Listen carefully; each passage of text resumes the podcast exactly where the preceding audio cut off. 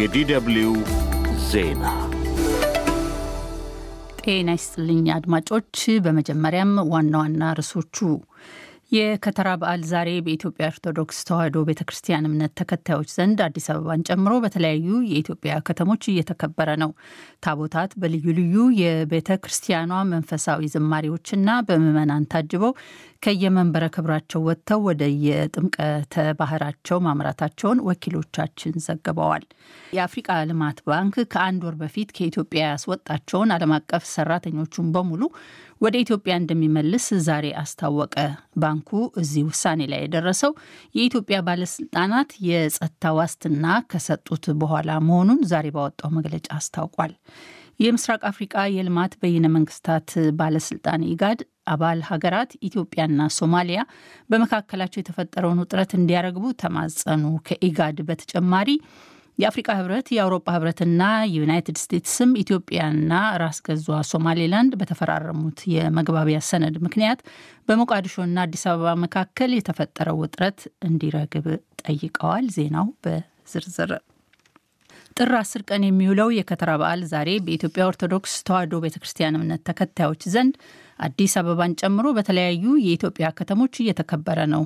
በየዓመቱ እንደሚደረገው ታቦታት በልዩ ልዩ የቤተ ክርስቲያኗ መንፈሳዊ ዝማሬዎችና በምዕመናን ታጅበው ከየመንበረ ክብራቸው ወጥተው ወደ የጥምቀተ ባህራቸው አምርተዋል።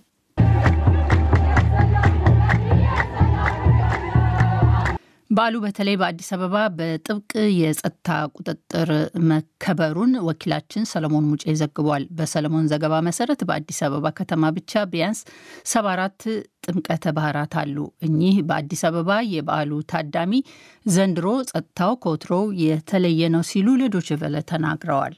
የዘንድሮ ትንሽ ለየት ይላል። በምን የሰው አቀባበል፣ የህዝቡ አንደኛ ጸጥታው ጸጥታው በተለይ ጸጥታው እኔ ራሴ ጠዋት ጨርቆስ ነበር።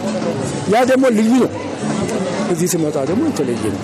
በአዳማ ከተማ የከተራ በዓል ዛሬ በድምቀት መከበሩን በዚያ የተካሄደውን ስነ ስርዓት የተከታተለው ስዩም ጌቱ ዘግቧል። ስዩም ስነ ስርዓቱን በተከታተለበት አዳማ ከቀኑ ስምንት ሰዓት ገደማ ጀምሮ ከየአድባራቱ የወጡትን ታቦታት በርካታ ቁጥር ያላቸው ምዕመናን አጅበው ወደየማደሪያቸው መሸኘታቸውን ገልጿል። በበዓሉ ላይ የተገኙት እኚህ የአዳማ ነዋሪ በዓሉ ያስደስተናል ብለዋል። ጥምቀት ላይ ያው ዋናው የጌታችን የመድኃኒታችን ኢየሱስ ክርስቶስ የተጠመቀበት ቀን ስለሆነ ይሄ ዋና የሚያስደስተኝ ከዛ ነው። እሱ ነው የሚያስደስተኝ ዋናው። ቀጥሎ ደግሞ ሕዝብ ስለሱ ብሎ መጥቶ ተሰብስቦ ጥምቀትን ማክበሩ መጠመቁ፣ ጥምቀቱ ቀን ራሱ በረከቱን ለማግኘት ይሄንን ለማግኘት ስለሆነ ደስ ይለናል። በትግራይም የከተራ በዓል ከአራት ዓመት በኋላ ዛሬ ለመጀመሪያ ጊዜ በአደባባይ በድምቀት በመከበር ላይ መሆኑን የመቀሌ ወኪላችን ሚሊዮን ኃይለስላሴ ዘግቧል። በተለይ በመቀሌ ከተማ በአስር ሺዎች የሚቆጠር ህዝበ ክርስቲያን በዓሉን በመቀሌ አደባባዮች ተሰብስቦ እያከበረ መሆኑንም ገልጿል። በዓሉ በሐዋሳና በአሶሳም በድምቀት መከበሩን ወኪሎቻችን ከየከተሞቹ ዘግበዋል። በተባበሩት መንግስታት የትምህርት የሳይንስና ባህል ድርጅት ዩኔስኮ በዓለም የማይዳሰስ ቅርስነት የተመዘገበው የጥምቀት አከባበር የውጭ ጎብኚዎች መስህብም ነው። የምስራቅ አፍሪቃ የልማት በይነ መንግስታት ባለስልጣን ኢጋድ አባል ሀገራት ኢትዮጵያና ሶማሊያ በመካከላቸው የተፈጠረውን ውጥረት እንዲያረግቡ ተማጸኑ። ትናንት አርባ ሁለተኛውን ልዩ ጉባኤውን በኢንቴቤ ኡጋንዳ ያካሄደው ኢጋድ ምሽቱን ባወጣው መግለጫ የኢትዮጵያ ፌዴራላዊ ዴሞክራሲያዊ ሪፐብሊክና የሶማሊያ ፌዴራል ሪፐብሊክ ግንኙነት መካከል ሰሞኑን የተፈጠረው ሁኔታ እጅግ እንዳሳሰበው አመልክቷል። ኢጋድ የሶማሊያ ፌዴራል ሪፐብሊክን ሉዓላዊነት፣ ህብረትና የግዛት አንድነት መርሆችን ማክበር ወሳኝ መሆኑንም በድጋሚ አረጋግጧል። ማንኛውም ስምምነትም ሆነ ዝግጅት የሶማሊያ ፌዴራል መንግስትን ይሁንታ ማግኘት እንደሚኖርበት በማመልከትም የኢትዮጵያ ፌዴራል ዲሞክራቲክ ሪፐብሊክና የሶማሊያ ፌዴራል ሪፐብሊክ ውጥረቱን በማርገብ ገንቢ ውይይቶችን እንዲያደርጉ ጥሪ አቅርበዋል። ከኢጋድ በተጨማሪ የአፍሪቃ ህብረት፣ የአውሮፓ ህብረትና ዩናይትድ ስቴትስም ኢትዮጵያና ራስ ገዟ ሶማሌላንድ በተፈራረሙት የመግባቢያ ሰነድ ምክንያት በመቃዲሾና አዲስ አበባ መካከል የተፈጠረው ውጥረት እንዲረግብ ጠይቀዋል። ጉባኤው የተጠራበት ዋና ዓላማ ወራት ያስቆጠረው የሱዳን ጦርነት የሚያቆሙበትን መንገድ ለመፈለግና በኢትዮጵያና በሶማሊያ መካከል እየተባባሰ የመጣውን ውጥረት በሚመለከት ነው። በሱዳን ተፋላሚ ኃይሎች መካከል አስቸኳይ ተኩስ አቁም ተደርጎ ሁለት ወገኖች ወደ ውይይት እንዲመለሱም ኢጋድ ጥሪ አቅርበዋል። የአፍሪቃ ልማት ባንክ ዓለም አቀፍ ሰራተኞቹን በሙሉ ወደ ኢትዮጵያ እንደሚመልስ ዛሬ አስታወቀ። ባንኩ የኢትዮጵያ መንግስት የጸጥታ ኃይሎች ዓለም አቀፍ ሰራተኞቹ ላይ ጥቃት መፈጸማቸውን በመግለጽ ከአንድ ወር በፊት ነበረ ከኢትዮጵያ እንዲወጡ ያደረገው። ዛሬ ባወጣው መግለጫ ግን ባለስልጣናት የጸጥታ ዋስትና ከሰጡት በኋላ በሀገሪቱ መደበኛ ስራው እንደሚቀጥል ገልጿል። ባለፈው ወር የአፍሪቃ ልማት ባንክ ፕሬዚዳንት አኪንውሚ አዴሲናና የኢትዮጵያ ጠቅላይ ሚኒስትር አብይ አህመድ በተወያዩበት ወቅት አብይ ባንኩን ይቅርታ ጠይቀው ለባንኩና ለሰራተኞቹ የደህንነትና ጸጥታ ዋስትና መስጠታቸው በመግለጫው መጠቀሱን ሮይተርስ የዜና ወኪል ዘግቧል። ከዚህ ሌላ መግለጫው የኢትዮጵያ መንግስት ወደ ባንኩ መተላለፍ የነበረበት ገንዘብ የጠፋበትን ሁኔታ ለማወቅ በሚደረገው ምርመራ ለመተባበር ቃል መግባቱንም ገልጿል። ይህ ዶችቨለ ዲደብልዩ ነው።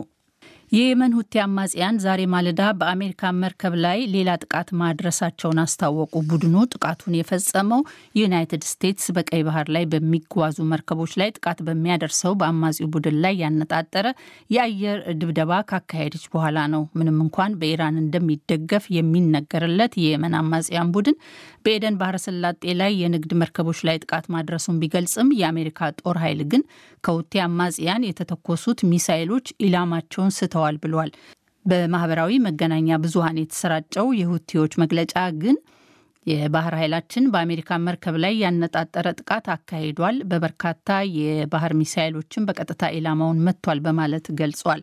የአሜሪካ ጦር የመካከለኛው ምስራቅ ማዕከላዊ እዝ በበኩሉ ሐሙስ ዕለት ምሽት ሁቲዎች ንብረትነታቸው የአሜሪካ በሆኑ በግሪክ በሚንቀሳቀሱ እቃ መጫኛ መርከቦች ላይ ሚሳይሎችን መተኮሳቸውን፣ ሆኖም መርከበኞቹ ሚሳይሎቹ ከመርከቡ አጠገብ ባህሩ ላይ ሲወድቁ መመልከታቸውን ነው የተናገረው። የአሜሪካ ጦር እዝ X በተሰኘው በቀድሞ ትዊተር ገጹ ባሰራጨው መረጃም መርከቧ አለመጎዳቷን ገልጿል። የአውሮፓ ህብረት ዩናይትድ ስቴትስ በየመን በሁቲዎች ላይ የምታካሄደውን የጥቃት እርምጃ የመቀላቀል እቅድ እንደሌለው አስታወቀ።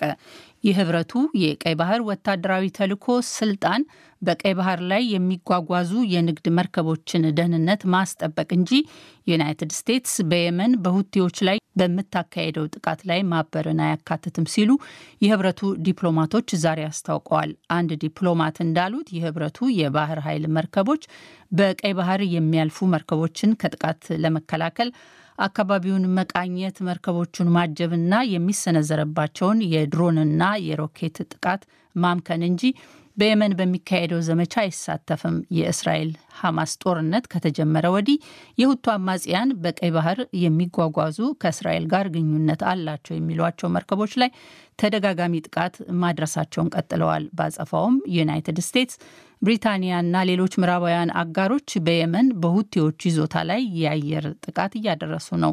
ይህም በእስራኤል ሐማስ ጦርነት ምክንያት በመካከለኛው ምስራቅ የተፈጠረው ውጥረት እንዲባባስ እያደረገ ነው። በዚህ እቅድ ላይ የአውሮፓ ህብረት አባል ሀገራት የውጭ ጉዳይ ሚኒስትሮች የፊታችን ሰኞ ይነጋገራሉ ተብሎ ይጠበቃል። ይህ ዶይቼ ቬለ DW ነው።